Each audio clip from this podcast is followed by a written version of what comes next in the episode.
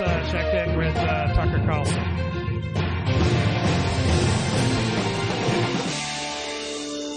Good evening and welcome to Tucker Carlson. Tonight, happy Thursday. We want to open this evening with a story you may not have heard, but that you should definitely know about. It begins early last year when Joe Biden, as one of his very first acts as president, brought the United States back into the World Health Organization. We saw this, we thought, why would Biden be so anxious to do something like that? At the time, we assumed it was just part of his larger de orangification effort. Trump had pulled the U.S. out of the World Health Organization, so Biden had to do the opposite. Childish, but that seemed like a fair explanation.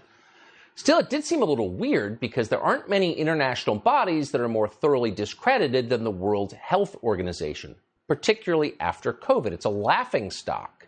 There's one thing it's not good at, it's public health. Since the very first cases of the coronavirus were reported in Wuhan, the WHO slavishly ran interference for the Chinese government and did it in the most cartoonish and obvious way. First, WHO claimed there was no evidence of human to human transmission of the virus. Remember this? They cited Chinese officials who were obviously lying, and we now know they were lying. Then, when it became clear the virus probably came out of a Chinese government lab, WHO sabotaged the investigation into the origin of the virus by appointing a gain of function researcher to lead the investigative team. Pretty shocking if you think about it. And to this day, the WHO still has not acknowledged it did any of that, though it definitely did. Instead, they've continued to praise China's response to COVID as, quote, transparent which is the one thing it's not. It's almost amusing. But again, it's weird if you think about it. Why would Joe Biden want to join a group that every informed person laughs at? Well, more than a year later, we think we know the answer. The Biden administration is very close to handing the World Health Organization power over every aspect, the intimate aspects of your life. So imagine the civil liberties abuses that you lived through during the COVID lockdowns but permanent and administered from a foreign country. Here's what we're looking at tonight. This January, the Biden administration submitted a series of proposed amendments to something called the International Health Regulations, the IHR. Now, the Biden administration's amendments, along with those from several other countries, will be combined to create a new global pandemic treaty. We need a pandemic treaty. That treaty is set to be adopted starting this weekend in Geneva at the World Health Assembly. Now, the full text of the treaty is not yet finished, but a WHO working group has summarized what it's going to look like. The document begins by promising to restrict the WHO's authority just to pandemics. Calm down, it's just pandemics. Quote, WHO Secretariat to play the leading, convening, and coordinating role in operational aspects of emergency response to a pandemic. End quote. So don't get paranoid.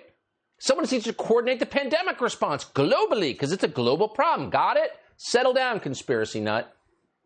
But here's the catch the World Health Organization gets to define what a pandemic is, when a pandemic is in progress, and how long a pandemic lasts. Then you read the fine print and you realize the WHO will have total authority over emergency operations in the United States if there is ever a quote, public health emergency. Huh? What qualifies exactly as a public health emergency? Well, they don't define that. But they get to. They get to decide what a public health emergency is. And then they have total authority. You can see where this is going. Now, the Biden administration has made certain that unelected bureaucrats at the WHO have total authority to declare and define public health emergencies. They did it explicitly. The White House eliminated a provision that would have required the World Health Organization to, quote, consult with and attempt to obtain verification from the state party in whose territory the event is allegedly occurring in. So as originally written, they couldn't do anything without the permission of their member countries' governments. But thanks to the change that the Biden administration put, pushed, effectively there is no limit at all on WHO's power. And then it gets worse from there. The treaty also mandates a quote, whole of government and whole of society approach to pandemic preparedness. Hmm, think about that. Every society is always preparing for a pandemic. And that means there will not be a moment ever when the WHO doesn't have operational control over so called public health matters in this country. Now, what's that going to mean exactly? You've already guessed it's not really about public health. It never is. But before we tell you what exactly it's going to mean, you should know that none of this is going to be optional. Thanks to an amendment from the Biden administration, the treaty contains a provision for a compliance committee. Ooh, there's always the stick. It provides that every member country in the WHO must, quote, inform WHO about the establishment of its national competent authority responsible for overall implementation of the IHR that will be recognized and held accountable. Under this treaty, WHO members must enforce orders from the WHO. They have to act as the heavies for the WHO, and if they don't, they'll be sanctioned. The White House is going to be the muscle for the director of the World Health Organization. So, who is the director of the World Health Organization? Well, that would be a former member of Ethiopia's Marxist Leninist party called Tedros Adhanom Ghebreyesus. He once led the Ministry of Health in Ethiopia. He's not a physician. But as the head of the Ministry of Health in Ethiopia, for political reasons, he covered up three cholera outbreaks, the opposite of what he's supposed to do. He wrote off cholera as simply acute watery diarrhea. Again, he's not a doctor, so maybe he didn't know, but he did know. He did it for political reasons. Those outbreaks are taking place among disfavored groups. Then Tedros tried to appoint Robert Mugabe, the racist murderer who ran Zimbabwe into the ground, as an international goodwill ambassador for public health. Now, at the time, Zimbabwe was the poorest, most mismanaged, most racist country in the world. And yet, Tedros thought he should be a goodwill ambassador for public health. These are some of the reasons that Tedros, needless to say, is a close friend of Tony Fauci's. So uh, Tedros is really a, an outstanding person. I've known him from the time that he was the Minister of Health of Ethiopia. I mean, obviously, over the years, uh, anyone who says that the WHO has not had problems has not been watching the WHO. But I think under his leadership, they've done very well. Yeah, they've done very well. He's, a, he's an outstanding person, that friend of Robert Mugabe's. And because he's such an outstanding person, we are days away from giving him operational control over our government's public health system, the one that you pay for and thought you controlled in this democracy. So, what will this operational control mean? Let's be specific. Right off the bat, the treaty demands, quote, national and global coordinated actions to address the misinformation, disinformation, and stigmatization that undermine public health. Oh, here we go, right to censorship. People are criticizing us, and for public health reasons, that can't be allowed. If you criticize us, people will die. So you saw yesterday the Biden administration, in the face of universal laughter and derision, had to fire the head of its new Ministry of Truth. But they found another way to do it. Quote, WHO Secretariat to build capacity to deploy proactive countermeasures against misinformation and social media attacks. Oh, are you following this? So they're going to get to censor anybody who doesn't agree with what they do as they control the intimate details of your life. And they will control those details. Under this treaty, the World Health Organization will get to establish vaccine passports and regulate travel. World Health Organization will, quote, develop standards for producing a digital version of the International Certificate of Vaccination and Prophylaxis. Okay.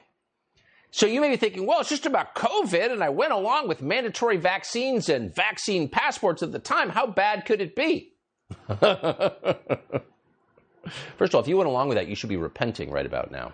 But it's not just about COVID, because WHO will be in charge of, quote, the digitalization of all health forms. World Health Organization will also, quote, share real time information about travel measures.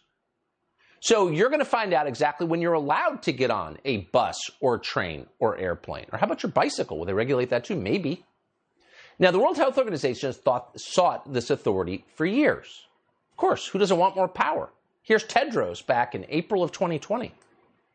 People in countries with stay at home orders are understandably frustrated with being confined to their homes for weeks on end. But the world will not and cannot go back to the way things were. There must be a new normal, a world that's healthier, safer, and better prepared. Okay, so there's a guy with a long and documented history of subverting public health who is clearly a liar who is acting as an agent for the Chinese government. And you have to ask yourself did I vote for that guy? Is he one of my elected representatives in this democracy? How did he get power over where I can travel and when? Good question. And it's not just lockdowns that that man, Tedros, would be able to dictate. The World Health Organization would also assume total control over vaccine manufacturing and distribution. We're not making this up, by the way. According to the document, WHO would create a quote, truly global end to end platform for vaccines, diagnostics, therapeutics, and essential supplies, shifting from a model where innovation is left to the market to a model aimed at delivering global public goods. And we're not making it up. It, that's a verbatim quote. It actually says that. No more innovation, centralized control. According to the treaty, those vaccines and essential medicines, because it gets better on every page, will be distributed not on the basis of need, but on the basis of equity. Equity is, quote, it says, critically important for global health, both as a principle and as an outcome. That's what the treaty declares. Therefore, the World Health Organization will ensure, quote, equitable and effective access to vaccines, therapeutics, diagnostics, and essential supplies and for clinical trials. And that means, again, quoting, healthcare workers and the most vulnerable will have priority access. Not the sickest, not the people who need the medicine most, but the most vulnerable in a larger sense. In other words, favored groups get medicine first. There is no graver violation of medical ethics than this. Every physician practicing in the United States promises not to do what you just heard. And it would become mandatory under this treaty. And by the way, that the language you just heard, that is exactly the justification that officials in several states threw out when they were caught passing out vaccines based on race. This is a power grab. It's dangerous. It is, by the way, a reward to the very people who screwed up two years of COVID response. Oh, let's give them more power. This is lunacy. And people who know that it's happening are upset. 125,000 people in the UK have just called for a referendum on this treaty. They signed a petition. In democracy, that would matter. You get to petition your government, you remember? But the British government doesn't care what they think and now there's the Biden White House. In this country, there's been very little pushback because most people have no clue this is happening. We didn't until a bunch of people bothered us about it. You should look into it. We did and we're shocked. We didn't know because our media isn't covering this. It's not on the front page. Why is that? you have to ask yourself. There is at least one planned legal challenge to this, and it comes from Stephen Miller's group, America First Legal. Here's what's at stake not just your health, but the way that you live and your relationship to the government.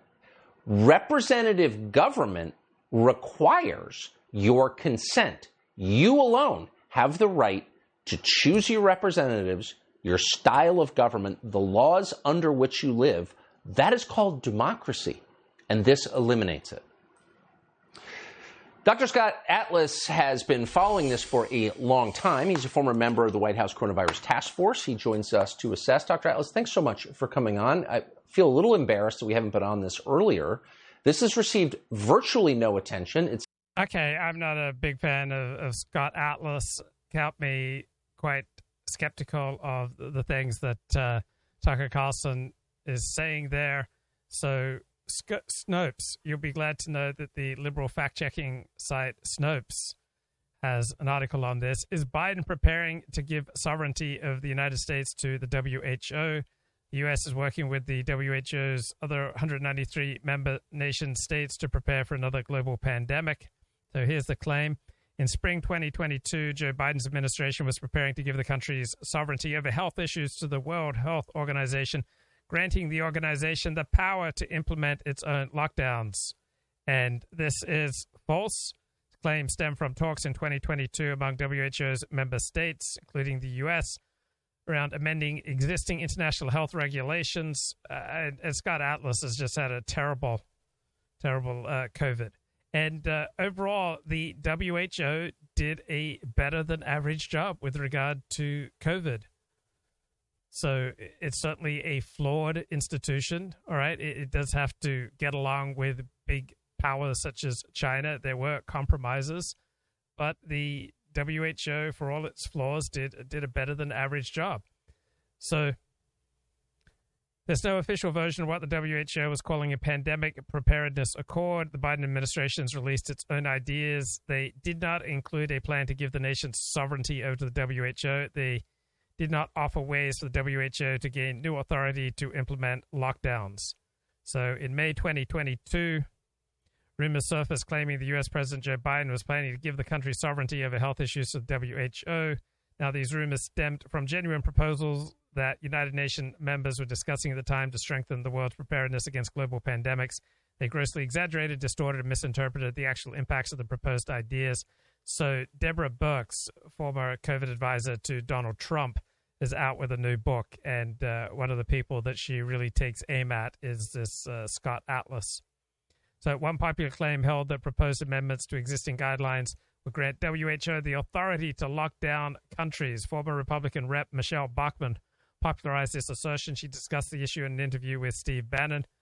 So she says this would give the WHO decision making authority to intervene in U.S. government policy and in any nation of the world without our permission. Now, it's true that almost 200 countries are members of the WHO, but the claim that these talks will result in WHO having new authority to implement lockdowns in the United States or any other country, that is untrue. Right? They're preparing an agreement to detect and report potential public health emergencies worldwide. So Tucker is all about the outrage porn, whipping up outrage. Sometimes I sympathize with him. I think he's off base here. So world leaders are working on amendments to the international health regulations to strengthen the world's responses to the next pandemic. So, what's going on in our borders? Been there. He's been embedded with a tracker in the Texas Department of Public Safety in the Big Bend region of the state. Bill Melugin joins us now from Eagle Pass to tell us what he saw. Hey, Bill. Hey, Tucker, good evening to you. That's right. Look, we've been covering the border for the better part of a year straight now, but there's one area we had never been to, and we went to it. It's the Big Bend sector, and we want to show your viewers what we experienced there. Take a look at this video. This is the Big Bend sector near Van Horn, Texas, West Texas. It is some of the most unforgiving, inhospitable terrain you will find on the southern border. Steep, rugged, mountainous canyons, as remote as it gets, literally the middle of nowhere. Looks like a Martian landscape in some areas. Blistering hot. Believe it or not, yes, illegal immigrants cross through here because they do not want to be caught. Take a look at this second piece of video here. We embedded with an elite Texas DPS tracker, as you mentioned. His name is Sergeant Jimmy Morris. And what he does is he analyzes footprints on the ground and other signs left behind by illegal immigrants. And it is remarkable watching him work. The smallest little, uh, uh, you know, footprint or design on a shoe he is able to look at in the sand and follow it for miles, hours, days. As we were with him, we eventually got on the trail of some drug smugglers, drug mules, uh, and he was able to follow their footprints for hours. Eventually, we get into a brushy area. The trail gets really hot. He starts running through the area, and I want to show, show you what we started finding. Take a look at this third piece of video here. We started coming across numerous bundles of drugs ditched in the brushy area. What that meant is the cart, oh, those smugglers were nearby and they were ditching their dope because they knew Border Patrol and Texas DPS was on top of them. So we started finding five bundles of those drugs in that brushy terrain. Moments later, we ended up finding five illegal immigrants, the smugglers who were bringing all of that dope. Take a listen to what the Texas DPS tracker had to say about how often this sort of thing happens. How often do you see this sort of thing out here? Two weeks ago, sir, we saw it on Sunday, Monday, Tuesday, Wednesday, and Thursday, and for sure every week. And Texas DPS told me this afternoon they got four more bundles of drugs out there in Big Bend sector. They also tell me they frequently find illegal immigrants wearing these. These are carpet shoes. Essentially, they're slippers that they put over their shoes. And as you can see, there's carpet on the bottom of them. What that's designed to do is mask their footprints in the sand. They know Texas DPS and Border Patrol are trying to track their footprint. So this essentially masks it, doesn't leave anything behind. And Tucker, it just goes to show how far some of these illegal immigrants are willing to go to uh, evade apprehension. We'll send it back to you. Bill Melugin, I, I, don't know if we would know half of what we know now were it not for your reporting. So thank you for that. Thank you. So you've seen a theme, and it's been accelerating in recent months. Suddenly, people who disagree with Joe Biden aren't simply wrong or misguided or even bad people. No, they're domestic terrorists. Biden has been saying that. The people around him, Ron Klain, the chief of staff who actually runs the United States government, has been pushing this theme. And now the House of Representatives has just passed a bill that gives the government sweeping new powers to monitor, harass, and imprison these domestic terrorists, people who disagree with Joe Biden. We've got details straight ahead. Okay, so Laponia says uh, Ford just accepts anything that uh, Snopes tell him. Does Ford ever trust his sources? Yes, I listened to Tucker Carlson and I read Snopes. And seriously, of the two sources of information, even though I'm ideologically much closer to Tucker Carlson, I, I prefer Snopes on this particular matter. I, I, just find them much more compelling. Do, do you really think that this agreement is going to give the WHO power to implement lockdowns in the United States or any country? I mean, obviously, that's not going to happen. So I put three debunkings to what Tucker Carlson was alleging in the video description. So you can read links to three different sources, including uh, Snopes, but also a couple of other sources. We've got uh, leadstories.com. If you can't trust leadstories.com, who can you trust? And we've got something here from INT. Okay, INT dot something. I mean, if you can't trust INT, Right, COVID shows why united action is needed for more robust international health architecture. Bro, are you opposed to more robust international health architecture? And when Tucker says WHO is a group that every informed person laughs at, that's absurd. The WHO is a flawed organization. It's made mistakes. I'm a flawed organization. I've made mistakes. We're, we're all sinners, right? We've all spilled our essence on the dusty soil. So he who is without sin, let him throw the first stone. All right, main main topic tonight: How can Republicans regain elite status? And uh, th- there's a new book out about Watergate, so that that's kind of the background to this story. So Watergate happened about 50 years ago, and Christopher Caldwell wrote about it. This new book in First Things magazine. So, Watergate: A New History by Garrett Graff. He's a journalist. He's come out with an 832-page book for, from Simon and Schuster. You can get the Audible version for about 15 bucks. So, the Watergate scandal began in 1972, almost as soon as Richard Nixon had left Washington. The politicians, lawyers, and journalists who had rallied to oust him began recording for posterity an account of why their actions had embodied, not subverted, American democracy. Their account prevailed. In the half century since Watergate, there have been some skeptical retellings of this complex story, some of them well documented, some of them big sell- sell- sell- uh, sellers. Historians have tended to dismiss them as crank jobs. So, looking at the dozens of White House aides shamed and jailed for their pilfering and dissembling, this new book reveals doubts about the official story, labeling Watergate as a criminal conspiracy implies a level of forethought, planning, and precise execution that isn't actually evident at any stage of the debacle. Instead, the key players slipped, fumbled, and stumbled their way from the White House to prison, often without ever seeming to make a conscious decision to join the cover up. So, for all the allegations about the deep state and uh, the administrative state, much of what the deep state, the administrative state does is slipping, fumbling, stumbling, and bumbling. Yeah, Richard Nixon abused his power. Whoa, no white killed is streaming from the room adjacent to Luke's. Communism is just a right wing conspiracy. Never happened, according to Ford. Only the gospel of truth was from the mouth of, of Tucker.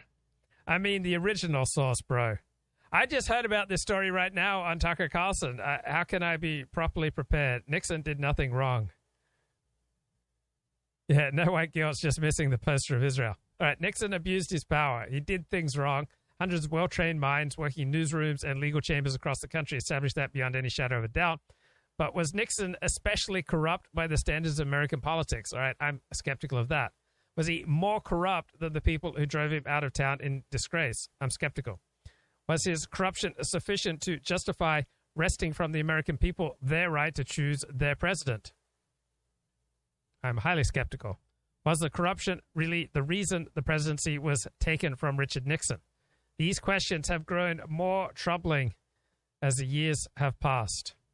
And I can see see the, the trouble all over your face right now. And speaking of trouble, a party in Congress officially designated the other party a terrorist organization. We are in the middle of a civil war. So that hasn't happened in over 150 years. Typically, the parties argue about things. Sometimes they get mad, they call each other names. Sometimes they get really mad and call each other really bad names. But one thing they don't do is use law enforcement to crush, harass, arrest voters on the other side, because that's not democracy, that's tyranny. But we've just moved one step closer to tyranny. In fact, we may already be there thanks to what the House is calling an anti domestic terrorism bill, as if murder wasn't illegal already. It just passed the House and it instructs the FBI to, quote, analyze and monitor domestic terrorist activity. So, how are we defining that? Well, of course, we're not defining that. It instructs the FBI, in other words, the largest law enforcement organization in the United States, to monitor Joe Biden's critics it dramatically expands the definition of domestic terror to include hate crimes, whatever those are. It also mandates that the FBI and the DOJ conduct an assessment to determine whether white supremacists have, quote, infiltrated federal, state, and local law enforcement agencies. Now, what's a white supremacist? They don't define that either. So, if you're going to pass a law that empowers people with guns to make arrests, you probably should define your terms, otherwise, it will be abused. Unless the law was designed to be abused, and this one was. So, under this law, these law enforcement agencies must issue biannual domestic terrorism reports to Congress with a focus on the threat, quote, posed by white supremacists and neo Nazis, because it turns out the only form of race discrimination in the country comes from one group, and they don't vote for Democrats. That's the whole point. That's why the bill doesn't mention BLM or Antifa or black nationalists. And as we said, it doesn't define white supremacy. And that's very odd because white supremacy is the only thing lawmakers talked about as they voted on this bill. Recent white supremacist attacks have reminded minority communities across the country of a dark history we have not yet escaped. We have witnessed far too many other acts of domestic terrorism. We are at an important crossroads in this country. With white supremacy on the rise and violent extremists fueling each other's bigotry and hate, we're seeing an alarming increase in domestic terrorism fueled by this hatred. Now, keep in mind when you hear people like that, and those are some of the worst and most limited people in our society, but still they're elected members of Congress. When you when you hear them attack white supremacists and white supremacy, you should know that their definition of those terms is probably different from yours. So if you were to quote Martin Luther King Jr., whose monument stands on the mall, and say that the U.S. government ought to treat people based on who they are and what they do, and not how they look and how they were born, should assess people on the content of their character, not the color of their skin. If that's your position, you are by definition, according to the people you just saw, a white supremacist. This is scary. Congressman Cori Bush of Missouri spelled out the purpose of the bill, which of course is entirely political. Quote, the Republican Party has become the party of unfettered white supremacist violence. So there was only one Republican who voted for this bill, and that's a man who's become completely undone and whose whose total destruction as a man really does deserve your pity, and that's Adam Kinzinger. Here's why he said he voted for it. People like Marjorie Taylor Greene, uh, you know, people like Matt Gaetz, Mo Brooks, the folks you think about um, they are almost leading. Well, I, I, would argue that they are leading the Republican caucus. And so Kevin McCarthy, Elise Stefanik, instead of leading, as you know their title, leadership should suggest they do, they basically are tolerating this all in the name of hopefully I become speaker someday.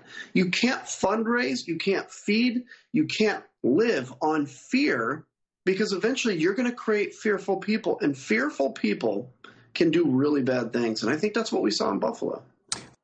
So they're continuing to tell you, in the face of all available evidence, that the mass murder you saw over the weekend in Buffalo was inspired by hateful right wing rhetoric, when in fact that mass murderer was committed by someone with diagnosed mental illness that the adults around him apparently ignored. Okay? So you saw a shooting by a crazy person that has been hijacked by partisan forces to crush political dissent, to attack civil liberties in this country. You should care about that. Nicholas Giordano does. He's a political science professor, a host of the PAS Report podcast. He joins us tonight. Professor, thanks so much for coming on. What do you make of this legislation? Well, it's insane. And when we look at the evidence of the last year since we last spoke, you have the Department of Justice that actually issues a memo targeting parents under the Patriot Act as potential domestic terrorists. You have the Department of Justice creating a specialized domestic terror unit. You have Secretary Mayorkas creating the Disinformation Governance Board. Now, that's been suspended for 75 days. It will be rebranded as something else. I can guarantee that. And then you have President Biden himself labeling nearly half of America as extremist. And it's no coincidence that extremist and extremism appear in the National Strategy for Countering Domestic Terrorism 27 times.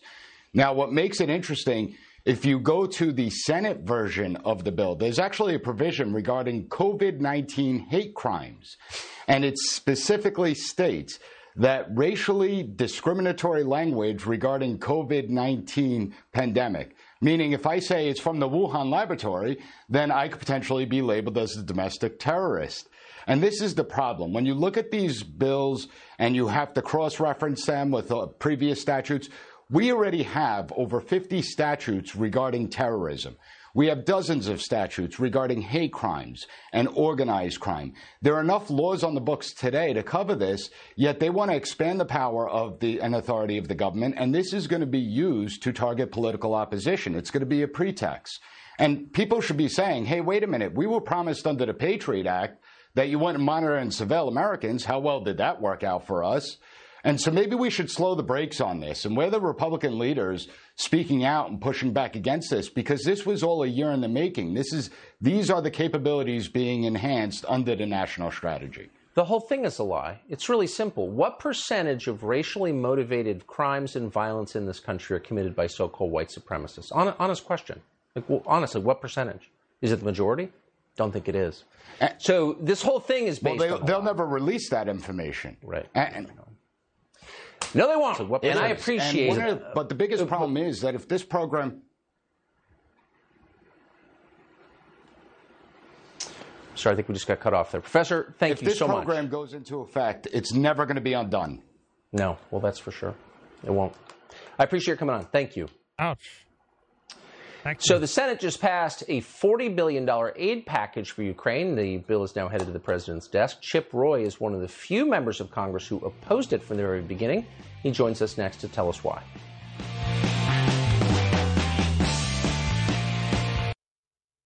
Okay, so let's go back to the story of Watergate. So why were the American people deprived of the man that they voted in as president? Why did they get a choice? Why, why did the elites coalesce around removing Nixon from office? And you saw the same sort of thing happening to Donald Trump. And Republicans don't have a strong future unless they learn to bring more elites, more people like Kyle. Right? We need to bring the Kyles back into the Republican fold. So, civil rights brought the Democratic Party to an outright rupture between its urban social democratic core and its southern segregationist wings. Richard Nixon took the presidency by a hair in 1968, winning 43% of the vote in a three way race. So in 1972, he had the widest margin of victory in the history of American presidential elections. And then in two years, he was removed from office. The bottom fell out of his life, the presidency, and the American constitutional system. So Americans overwhelmingly voted for Richard Nixon in 1972. Then he was removed from office. Uh, how is that democratic? So two long-serving aides, Chief of Staff Bob Haldeman and Haldeman's deputy John Ehrlichman, resigned fairly early on in Watergate, leaving Nixon bereft of trustworthy advice. The Democratic Party controlled Senate began hearings. The Justice Department appointed a special prosecutor, the Harvard professor Archibald Cox, who, to Richard Nixon's shock, announced he would investigate not just Watergate affairs, but other possible offenses. So once you have a special prosecutor, they can expand and expand the scope of their investigation. They have unlimited resources. So anyone who investigates you with unlimited resources is going to find some dodgy behavior. There were times when I was attention seeking. There were times when I was callous and cruel. There are times that I exploited people. There have been times that I've been less than honest and trustworthy. So I sure hope no one with unlimited resources ever gets to investigate me. So, the summer of 73, Alexander Butterfield, Nixon aide, revealed that Nixon had installed a secret tape recording system in his office in February 1971, that every moment of every discussion had been captured for posterity. So, it's the tapes that give the Watergate scandal its extraordinary texture.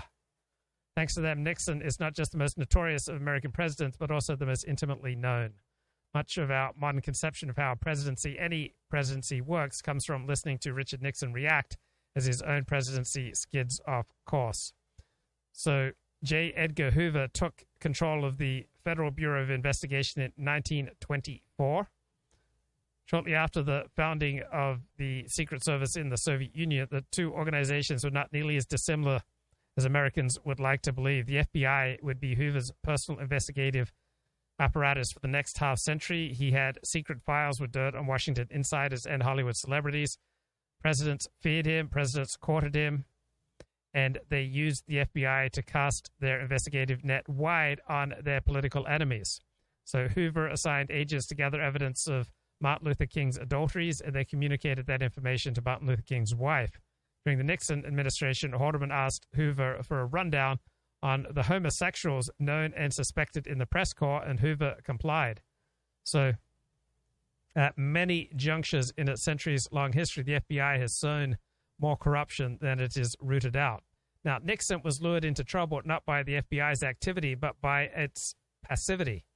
So, well aware of Lyndon Baines Johnson's widespread use of FBI agents for black bag jobs and illegal break ins, Nixon assumed he could use the agency that way himself. So, you see other people using a woman or using an agency or using tactics, and you just assume, oh, I can do the same thing. But not necessarily true because people change, seasons change. Wait, that's isn't that a Gloria Estefan song? Gloria Estefan, uh, seasons change. What, what what are the what are the lyrics? Anything for you. Okay. Gloria Estefan, she, she, nailed this. Anything for you, though you're not here. Since you said we're through, it seems like years. Time keeps dragging on and on, and forever's been and gone. Still, I can't figure what went wrong. I'll still do anything for you, but that I won't do that one thing. I'll play your game. You hurt me through and through, but you can have your way, except for that one thing. I can pretend each time I see you that I don't care and I don't need you. And though you'll never see me crying, you'll know inside I feel like dying. Wait, there, there's nothing. There's nothing in this song that's that's apropos. I, I just went. Where does Gloria Estefan talk about seasons changing, guys? What's that that song that that's that's so so appropriate here? What what were her hits? Rhythm's gonna get you. Here we are. What's the most famous song? The rhythm's gonna get you. Can't stay away from you. Don't want to lose you. Turn the beat around. Coming out of the dark. Seasons change, feelings change. Isn't isn't that Gloria Estefan? Come on, seasons change. That's expose. Oh man, everlasting love. Gosh, I, I'm totally distracted now. All right. What is it? Gloria Estefan. One, two, three, four. Come on, baby, make it happen. Spreads by droplets, Luke. 1.4 billion pounds of government cheese. Maybe it gets handed out. Inflation hits Mexico, South America. Look out, ladies. Laura Loomer and Gitmo is too good for Rhino. She then shouts out Dinesh D'Souza's documentary 2000 Mules. All right. So, Nixon. Seasons. Who sings about seasons change, feelings change? I, I guess that's expose. Seasons change, feelings change, expose, lyrics. And uh, the reason for emptiness, time just runs away. You dream again, it seems in vain when seasons change. Seasons change, feelings change. It's been so long since I found you, yet it seems like yesterday. Seasons change, people change. I'll sacrifice tomorrow just to have you here today. Forever seems so far away. There's time for love and for play. See, if only this song had come out and Richard Nixon had not just heard it, but internalized it that seasons change, feelings change, and that woman or that FBI that you used to be after to use to do your black bag jobs, you can't use it anymore. So, so Nixon assumed he could use the FBI the same way that LBJ used the FBI. So you may get a girlfriend and you may assume that you can use her the same way the blokes before her used her, but she may suddenly say, Oh no, I found Jesus. I'm not going to do that anymore. You've had enough, BJs. You're out of luck, Buster. Right? So possibly Hoover ran out of energy, possibly understood that within the federal bureaucracy, the balance of administrative, investigative, and above all, judicial power had shifted decisively to the Democratic Party. So seasons change, feelings change, elites change, administrative, investigative, and judicial power shifts. And when the other party has it, you're going to be much more careful of what you do. Stymied, Nixon's aides decided to replicate the FBI's services on a do it yourself basis. So they used irregulars loosely associated with other investigative agencies from the CIA to the New York Police Department to break into the Brookings Institution, a Washington think tank. They broke into the office of the psychiatrist who was treating Daniel Ellsberg. Yeah, that, that made me. I had 10 years of therapy, but I would often ask my therapist, hey, don't, don't, don't make notes about this, what I'm about to tell you. All right, and they broke into the Watergate. So Hoover died of a heart attack in the spring of 1972, weeks before the Watergate break in. That solved certain administrative problems, created others. Then, when Nixon nominated interim FBI Director Patrick Gray as Hoover's permanent successor, uh, Felt Felt was infuriated. So it did not cross my mind. He said the president would appoint an outsider to replace Hoover. So who was who was Felt? He was an FBI agent. He was deep throat. Mark Felt. That's who we're talking about, mate. So you have a secret police agency that's grown up within the federal government, amassing files on 500,000 Americans. It carried out counterintelligence operations on 2,000 of them. It sought compromising information on the country's most powerful citizens, showed signs of becoming a tool less of the government as a whole than one of the parties vying for control of it.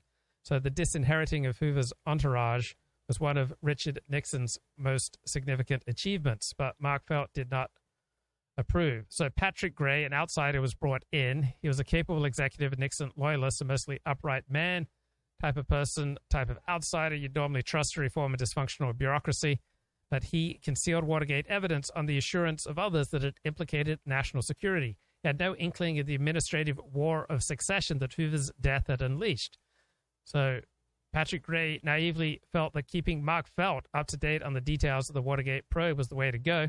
Then Felt began approaching Bob Woodward of the Washington Post with compromising information about his superior Patrick Gray, hoping to win for himself the FBI directorship through Gray's disgrace. So Mark Felt knew Bob Woodward before the scandal broke well enough for Bob Woodward to have had visited Mark Felt on a number of occasions at his home.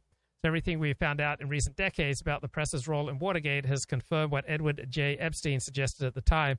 There's not really any such thing as investigative journalism. The process through which stories are crafted has little to do with our familiar media flattering mythologies. So all my greatest scoops, all my biggest hits, all my great investigative work is primarily being given to me by people often with an agenda. And then I just follow up. So where does investigative journalism begin? Not with a journalist hunting down a source. Right? I've gotten my biggest scoops simply from someone calling me up to interview me, and then they give away a big scoop about the mayor of Los Angeles, or someone who's with whom I've had a lot of conflict, and he says, "Hey, you want to be friends?" And I say, "Yes," and then he gives me the biggest scoop of my life. It begins with a disgruntled member of the power structure eager to unload on his bureaucratic rivals, looking for a journalist to serve as an unwitting accomplice. Seymour Hersh, the greatest investigative journalist of his age, who produced 40 New York Times front page Watergate investigations just over two months in 1973, had this explanation for what was going on that year. Nixon was being fed to the wolves by his friends and enemies. You really don't want to make unnecessary enemies. You want to maximize your friends. You want to minimize people's incentives to damage you, and you want to maximize people's incentives to either leave you alone or to help you. So, the most curious aspect of the Watergate scandal, we still don't know many of the basic facts about the burglary that gave rise to it. What were the burglars looking for? Who ordered them into the building? Who on the burglary team knew what?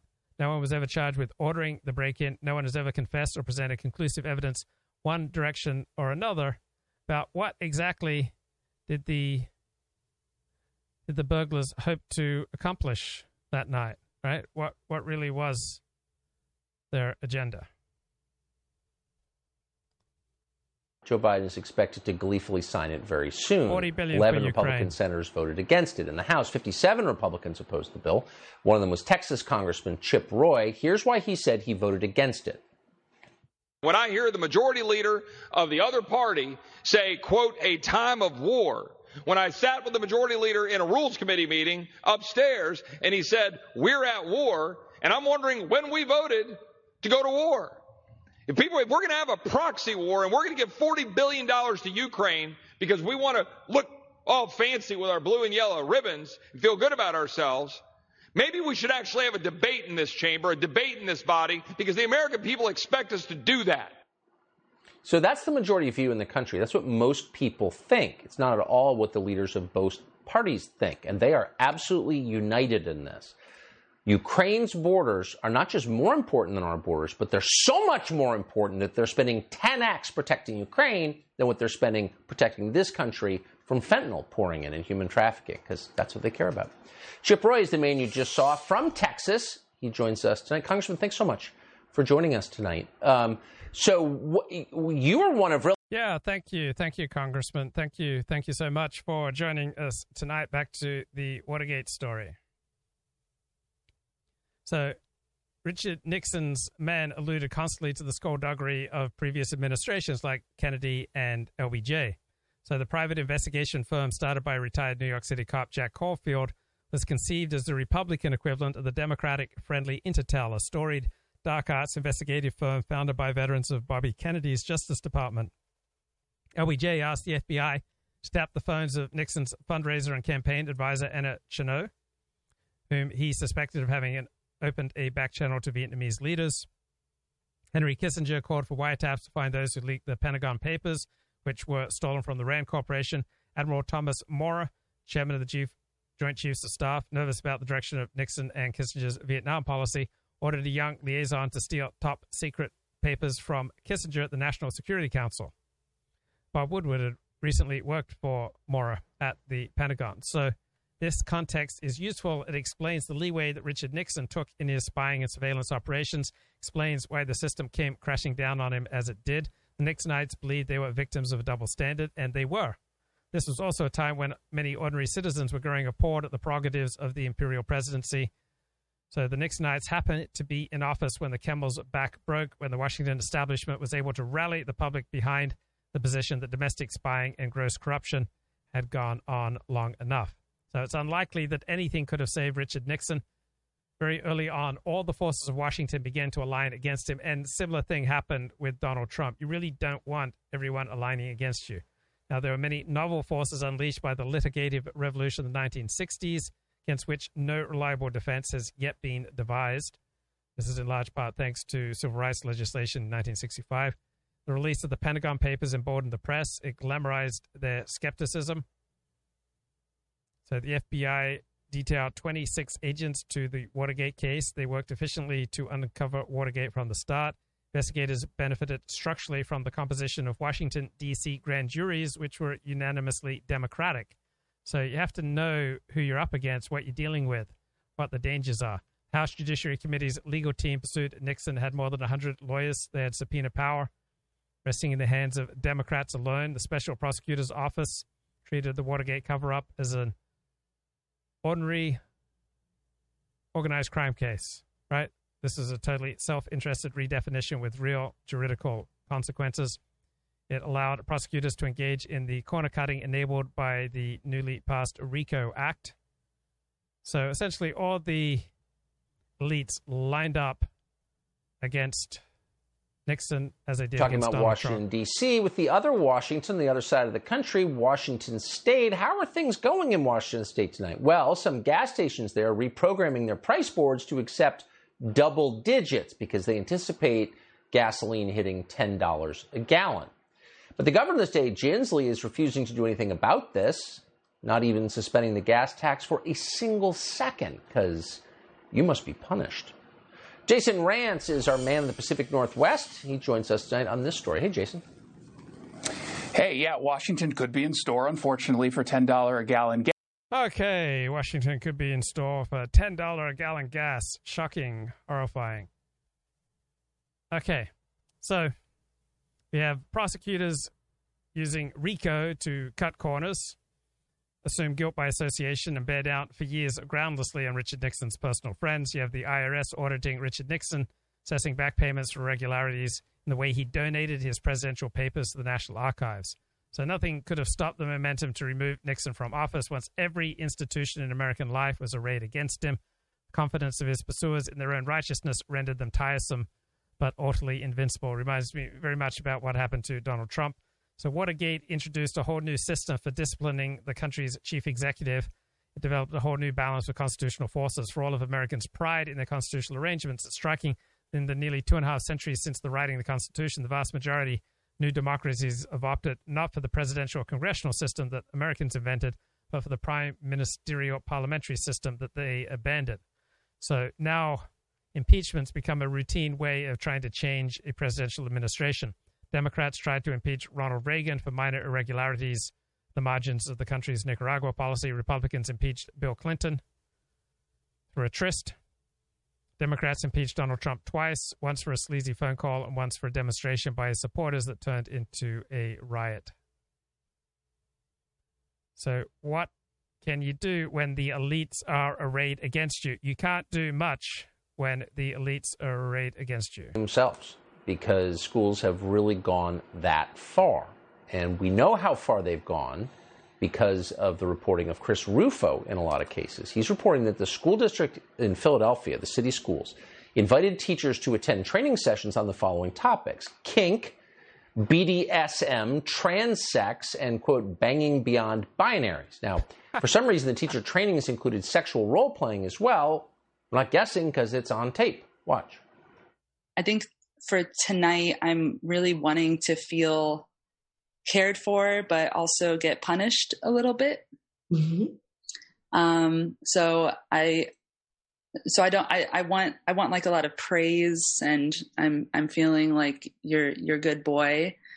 So this is how the game's going to work is that we're going to drop into the chat different words that we like to hear for bodies um, that are not gendered. So we have bits, we have innie and outie, front hole, junk, goodies, package. We have more. Let's keep going. Oh, yeah. Equipment, back hole, sweet spot.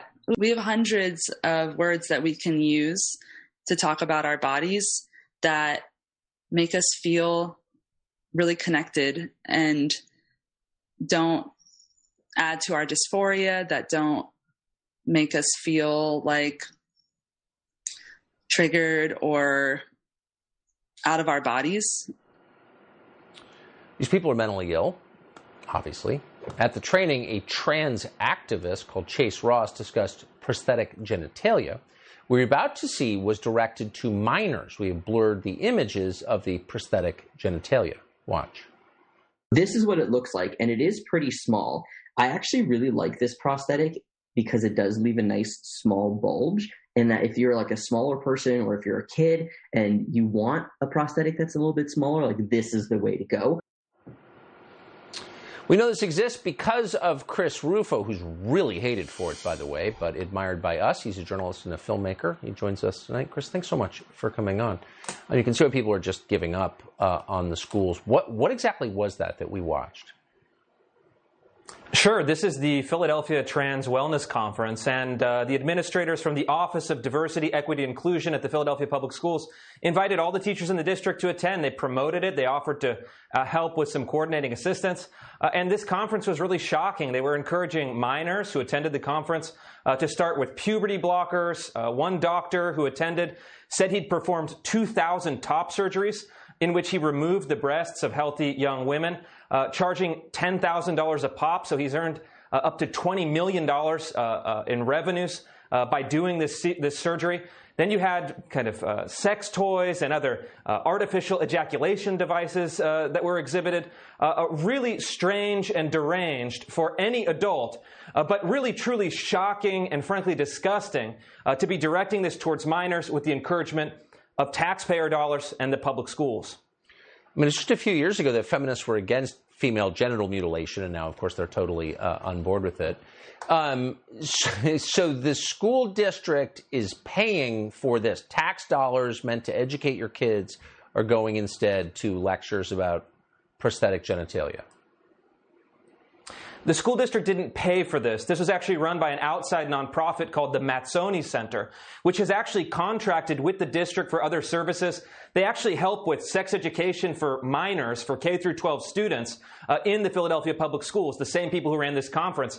And I actually dug into the financials for this organization. Last year alone, this organization that was running this conference received more than $5 million in government contracts. So taxpayers across the state of Pennsylvania likely are subsidizing this kind of content that's then being used for continuing education credits for healthcare professionals, for teachers. What you see is the kind of trans ideology movement has attached itself to taxpayer funding, attached itself to public institutions, and they're directly targeting your kids. Very quick, and thank you for all this, Chris. Um, we had an election in Pennsylvania two days ago. Did any of the candidates on either side mention this at all? They did not, but uh, they should because this is an absolutely a public policy issue. This is an issue facing kids, and unfortunately, unless it's stopped, you're going to have this kind of horrific ideology entering public schools, going down to those very early grades, including kindergarten. Where are all the men, you know, to stop? Someone needs to say no. Um, I appreciate all the work you do. Chris Rufo, thank you.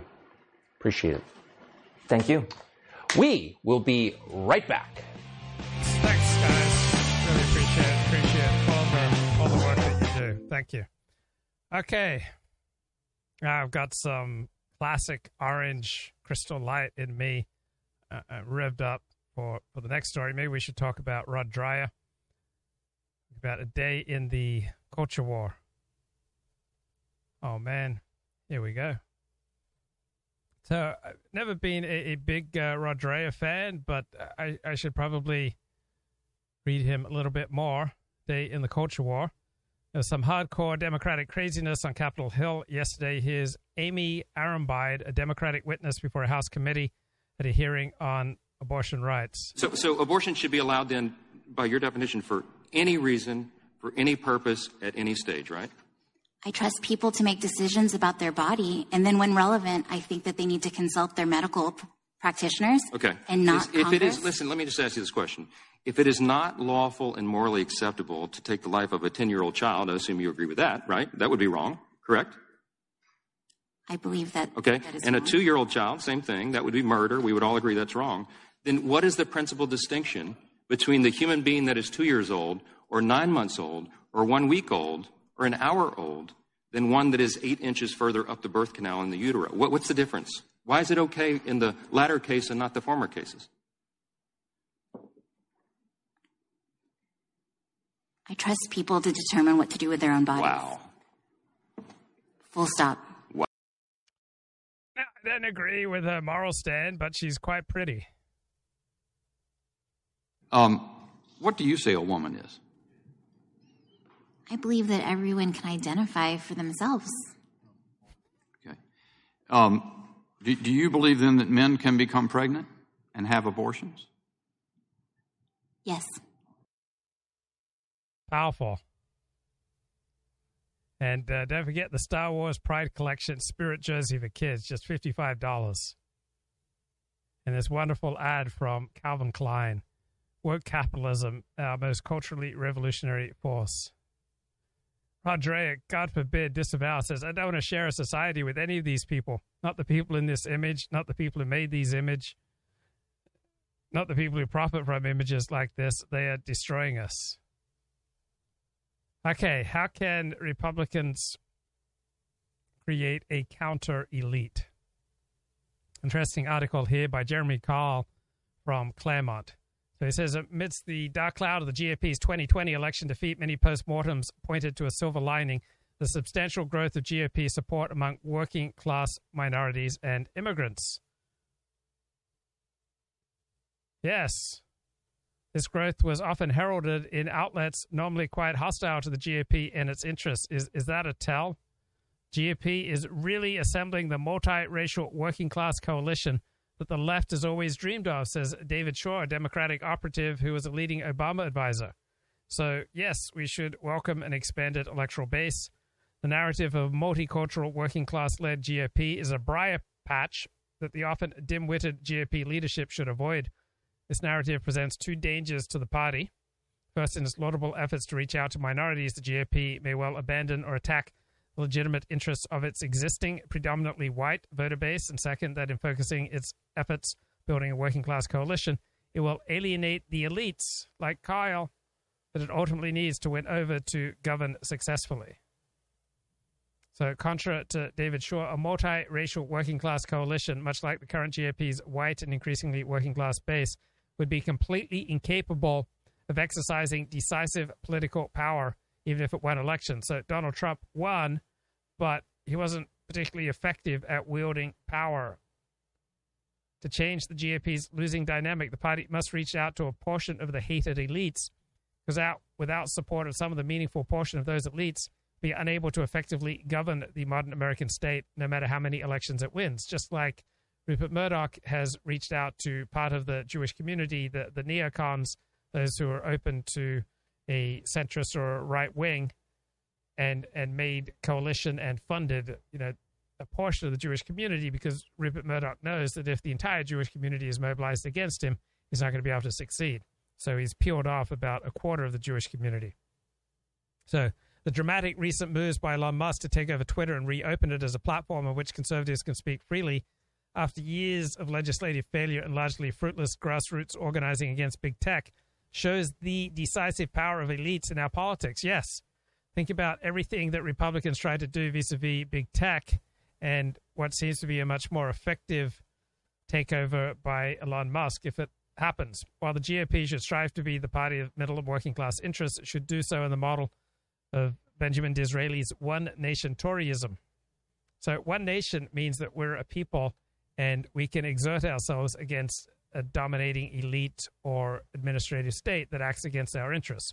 So, one nation Toryism dominated late 19th century British politics. The elites there consciously made efforts to transcend class interests and to govern in the interests of the whole nation. So, apparently, Richard Spencer going up against and Hammer tonight on the Ethan Ralph kill stream. So, let me know when that starts. J.D. Vance's GOP primary win in Ohio was largely built on his appeal to working class Republicans. It's a little bit like the alt right. The alt right's led by atheists, but almost all its supporters are Christian. So the GOP's support may largely come from the working class, but you need to be able to peel off a section of the elites if you want to get something done. So J.D. Vance's focus on the real needs of working class Americans is a laudable model for the party, it's not that focus that will make J.D. Vance an effective power broker. So Greg Johnson of Countercurrents uh, deliberately chooses to just appeal to elites. He's not trying to create a working class Matt Heimbach type of movement. So it's not the J.D. Vance of the holler, but the J.D. Vance of Yale Law, the venture capitalist with deep connections to billionaire Peter Thiel, media powerhouse Tucker Carlson, whose wife was a clerk for Chief Justice John Roberts, who can exercise power within the American system. So, as the writer and conservative podcaster Alex Kaschuta wrote, all politics is elite politics. The only thing that changes is the client class and their level of obligation felt towards it. So, GOP's core deplorables, who are typically whiter, more rural, predominantly middle and working class, often not college educated, represent a declining demographic with less and less access to the power structure with each passing year depending on these voters to lead a new right wing coalition is a losing strategy. Now, reaching out to a multicultural and working class coalition is good, will not solve the GOP's problems in the corridors of power.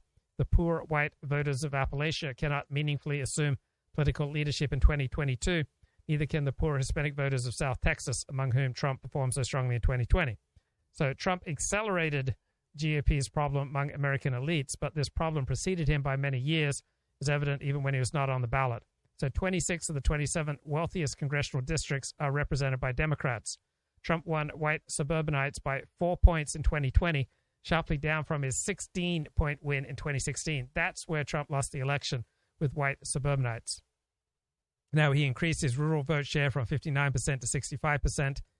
His vaunted gains among Hispanics were achieved down market. So he won 41% of non college educated Hispanics, only 30% of college educated Hispanics.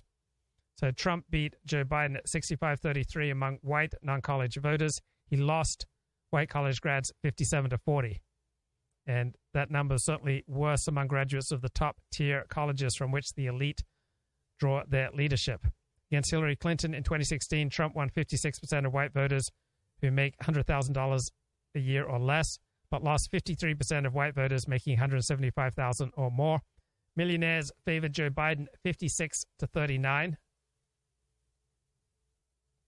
And even these dire numbers above overstate true elite support for the GOP. In most of the key institutions of our society, the right is almost non existent.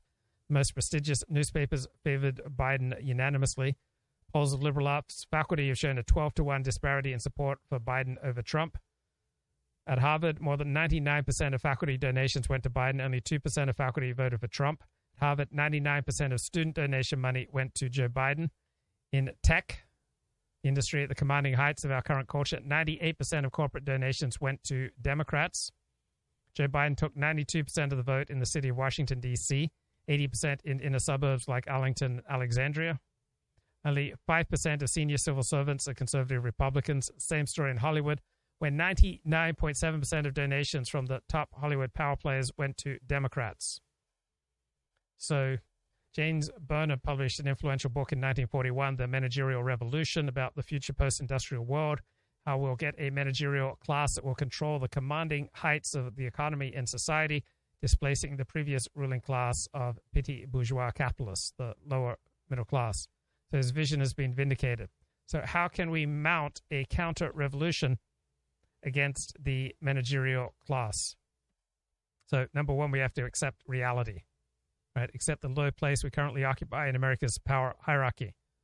Understand ourselves as fundamentally dissident movement seeking to supplant the existing managerial order by failing to correctly recognize the nature of the managerial elite and its sources of power, the right's opposition has been misdirected. The effect of recent conservative policy, whatever its intent, has been the strengthening of the managerial class. So the managerial elite can only be displaced by a counter elite, one comparable in talents and abilities to the current elite, but whose interests are not being served by the current regime. So George Will wrote in the wake of Reagan's election that Goldwater won in 1964. It just took 16 years to count the vote. But looking at today's political landscape, it would be more accurate to say that George McGovern, Democratic candidate who was blown out by Richard Nixon in 1972, won his election. It just took half a century to count the votes. Our current political battle space bears far more resemblance to George McGovern's radical interest group based left wing politics than it does to Reagan's 1980s reign. So, as emotionally appealing as Barry Goldwater's politics were for the frustrated right, his candidacy was a strategic disaster for the right's political priorities. They ushered in an era of liberal hegemony, hegemony, which was only interrupted, not altered, by Reagan's two terms in office. So, Barry Goldwater highlighted the dangers of attacking the elite without developing a viable counter elite to replace it with. So, where might we find the counter elite today? by far the richest prize to win from the Democrats because of the demographic size and its current institutional power outside of politics and its alienation from the Democratic power party power centers is white men. So Republicans can appeal to elite white men by showing them that the Democrats' class and cultural claims on them are swamped by the overwhelming racial discrimination they suffer under the Democratic regime. Elite white voters who support the Democrats are supporting a party that rhetorically despises them and works against their fundamental interests. Contrast the treatment of white men within the Democratic Party to the status of white men outside of the Democratic Party politics. Today, white men make up more than 85% of Fortune 500 CEOs. They're 60% of the population, but they hoard 86% of household wealth. 90% of published American authors are white. Looking at successful unicorn startups, those that have achieved more than 1 billion market value as private companies, 77% of the founders were white. The 40 best uh, venture capital investments of all time showed that almost all of them were done by white men. So, a party that relentlessly marginalizes a successful and numerous group should not long be able to remain in power as long as that group is offered an attractive alternative. The GOP must create this attractive alternative for elite whites.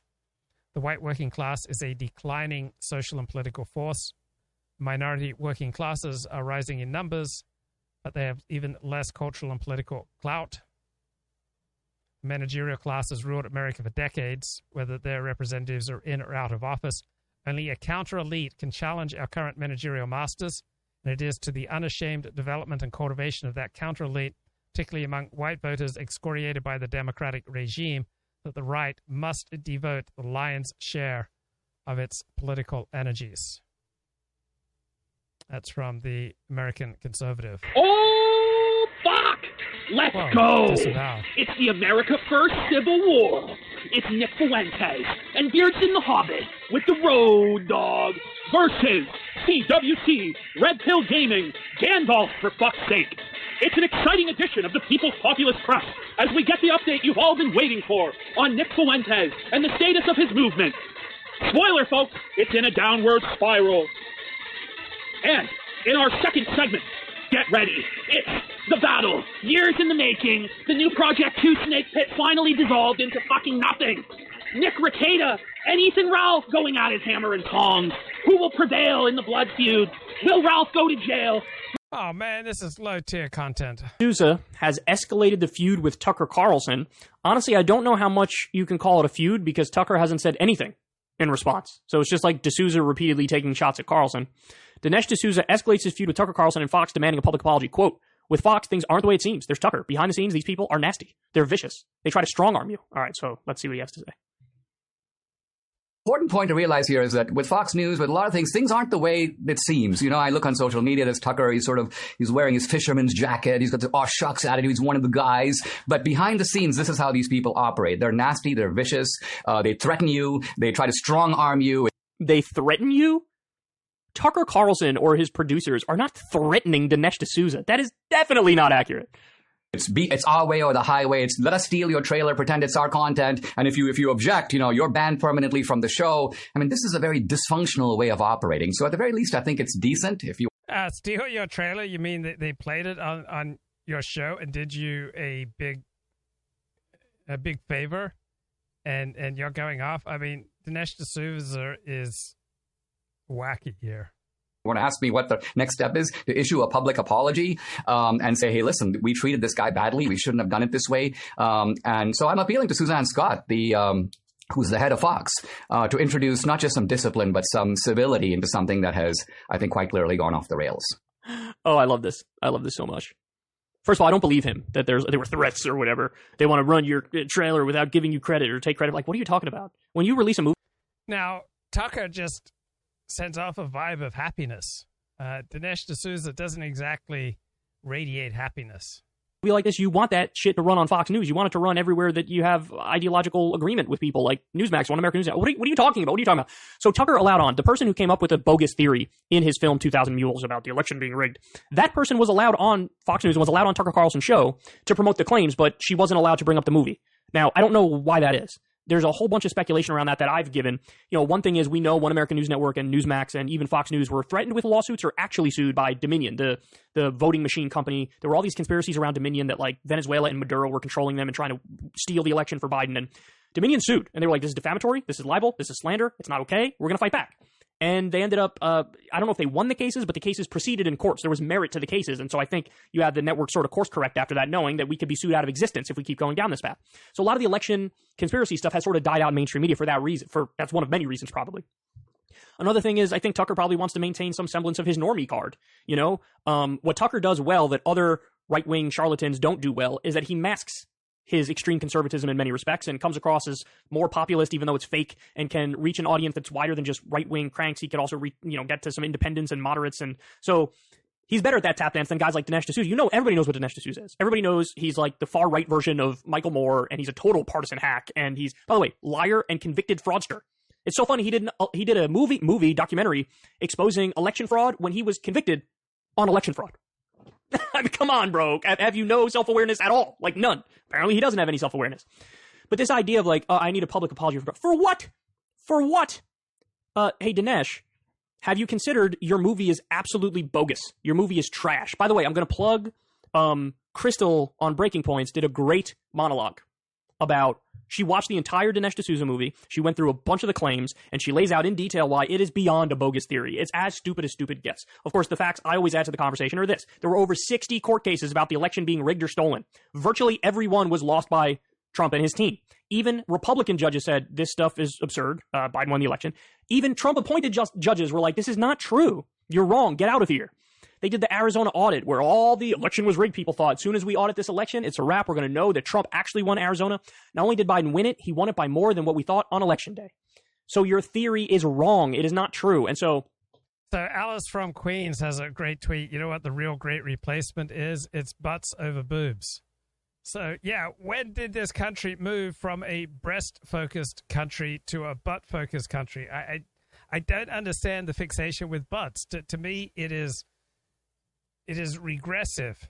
It is un American. It is primitive. It is fecal focused. It's disgusting. So that's the great replacement that we should be talking about butts over boobs. All right, so I, I don't take uh, Dinesh D'Souza seriously. I, I think he's he's a low rent hack what D'Souza is trying to do here, ironically, is strong arm all of conservative media to get on the page of promoting his shitty movie, his absolutely grotesque and incorrect and pathetic movie. So he's doing the thing he's accusing Tucker of doing. Now, I don't know. There might be bad blood behind the scenes in one respect or another. D'Souza and Tucker might not like each other from some weird internal reason. Um, but. Okay, so Rod Dreher has a good, uh, good column couple of days ago on Tucker Carlson not surrendering. Yeah, good on Tucker Carlson for standing up and not surrendering. So Rod says, I'm thrilled Tucker Carlson isn't doing the usual right wing thing and crumpling in the face of bad faith attacks from the media and the Democrats. So watch this 15 minute monologue from Monday night, throwing the great replacement smears back in their faces. So Carlson points out that a Syrian immigrant shooter went into a border Colorado supermarket market and murdered 10 people, the same number of dead as in Buffalo. But Joe Biden didn't fly to that crime scene. Why not? Because the mass shooting did not fit the narrative. He was a person of color, not a white supremacist. Then you have all these Democratic politicians celebrating the non white immigration, how it's diluting white voting power. And Carlson smirks. So you play clips of Democrats saying it, and you're the deranged conspiracy nuts. You don't want people to be paranoid and angry. Maybe you don't write pieces like that, rub it in their face, and give them the finger day after day.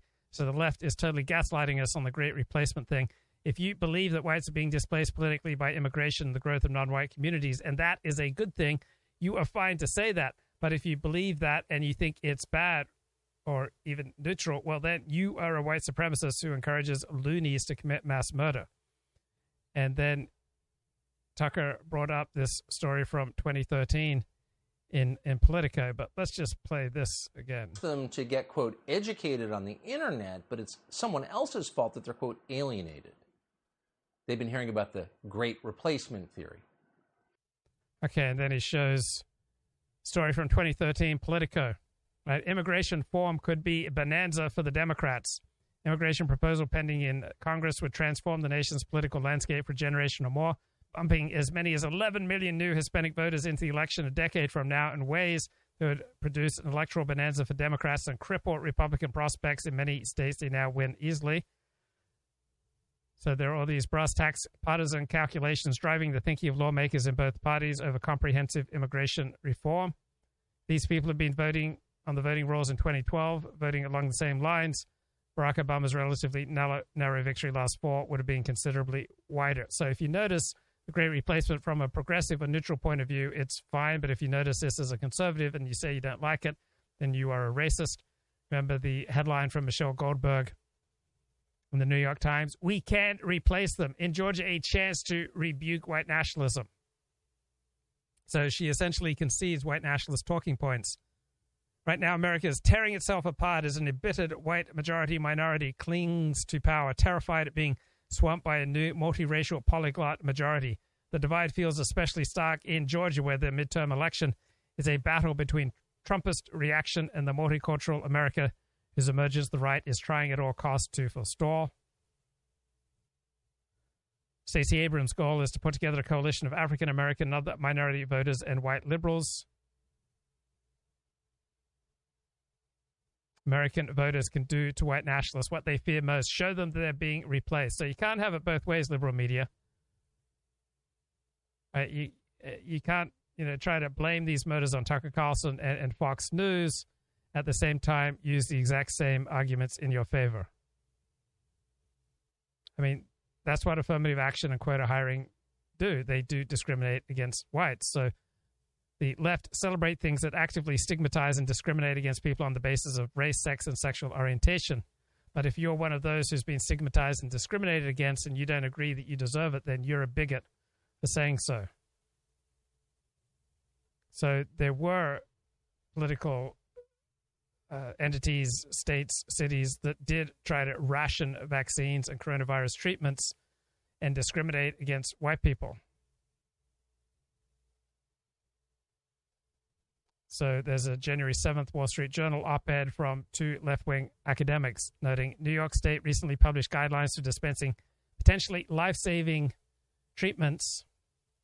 Sick people who tested positive for COVID should be eligible to receive these drugs. But if you're non white, right, that should be considered a risk factor. So, non white person gets preferential treatment for potentially life saving drugs. So the racial lens on COVID disparities is inadequate. A broader lens would include class factors, but would be unlikely to suggest to public health officials that the Indian American CEOs of Alphabet and Microsoft ought to get priority over white Walmart clerks and hospital orderlies. Who should receive scarce COVID treatment should be based on genuine medical risk factors such as age and comorbidity. So Democrats seem determined to ignore class divisions, want to divide the country up on the basis of race and ethnicity. Is an observation from Annie Avak. In 2006, I identified as left wing. When I went to live in Texas, it became apparent the state would be purple and then blue within the next 20 years. My friends and I would delightedly chuckle about this, though I quite quickly started to laugh a little quieter. Remember what happened to my lower middle class neighborhood, flooded by immigration a few years earlier. Years passed, I was less and less able to avert my eyes or close my ears. My life is full of lovely, wealthy liberals, all of whom gloated and boasted about demographic change leading to blue party dominance. They brag about themselves moving to places like North Carolina to turn it blue. They sneer about the parochialism of the locals, but the colonists are proudly saying they hate them. They're attempting to dispossess them and then want them to be congratulated for it. So the sins and virtues of all people are more than enough to contemplate in the complexity for many lifetimes, but the particular colonization techniques of elite liberalism leave a particular feeling of disgust in my mouth. Colonialism is alive and thriving, and they will shriek for your banishment if you notice the very thing that they were bragging about 90 seconds ago. So let's get some Amy Wax here talking with Joseph Cotto and Paul Gottfried. From the audience from Dr. Bob. Shalom, Dr. Wax. As an almost out of training young physician, I am weighing whether to go into academics or private practice slash industry. I publish a lot and like med students, but my political slash religious views are verboten. What advice would you give? Well, uh, a couple of things to say about that. Um, my husband's an academic physician, so I get a lot of belly aching about what's happening in the in academia, medical academia. But if you like medical students, that's a big plus. I mean, a lot of people are scared of medical students because they're so vigilant about monitoring any every professor for the slightest infraction that they might commit against you know woke vocabulary woke ideology uh, if you haven't encountered that yet i guess you're maybe one of the lucky ones or it doesn't bother you i don't know uh, it really depends on how accommodating you want to be to this DIE takeover of medicine because it is proceeding apace in research priorities, in the kinds of projects people work on, in the people who are valued, uh, not people like you, uh, the people who are admitted, who are recruited for fellowships, for junior professorships.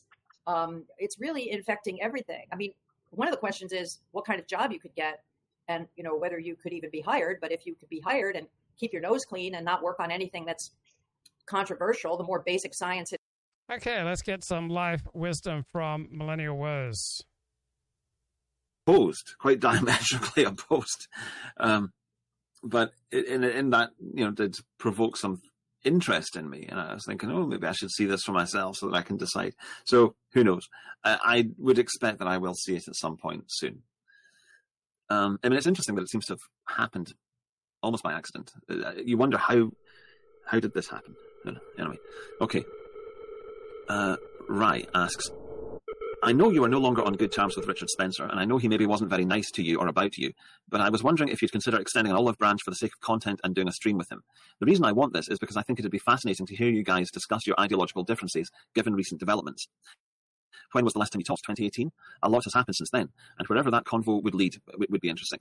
Um, I think the last time we, God, yeah, I think it was 2018. I think you're right, or maybe 2017. I know that he didn't appear on Millennial. The last time he appeared on Millennial was 2016, but I think, and we fell out before 2017 Millennial. Then we got talking again, but then we'd fallen out by the time 2018 Millennial happened, and we've never reconciled since then. But it was really, I mean, it wasn't a big deal, and I don't want people to, you know, it's just we, we uh, and it wasn't even a an ideological disagreement. It was just a, a social thing. Um, so it was nothing serious. I I've heard him saying some disparaging things about me since then, which disappointed me because I thought he was better than that. I really, I thought, ugh, a, that should be beneath you, Richard. But whatever. Um, I, and I agree with you that we probably would have an interesting conversation. But I don't know how much of what he says is sincere and how much of it is just him delighting in being contrarian. But I remember I, I did enjoy, I mean, I did enjoy talking to him. We did have a good dynamic in conversation, I thought. But yeah, I, I mean, I, I, can't see it happening. I'm afraid. Uh, sorry to let you down, but I, I, just I think that he's made a decision about many people, and I'm one of them. And I, don't, you know, it doesn't upset me or anything. It doesn't get me down. It's just one of those things. People, you know, people fall out all the time. It just happens. Um, Seasons change. All right, and then you change. also ask what I think about his new ideological direction: voting for Biden, COVID support, vaccine support, uh, not being pro-Russia or pro-Putin, being pro uh, quasi defending NATO and Ukraine, saying he kind of understands the need for censorship of misinformation, etc. I saw someone saying he's bowing down to the establishment. Well, I've seen some people saying that he's trying to get in with the, the mainstream. That I mean, I don't think that will ever happen, and I think he must know that. So I don't think he's trying to get in with the mainstream.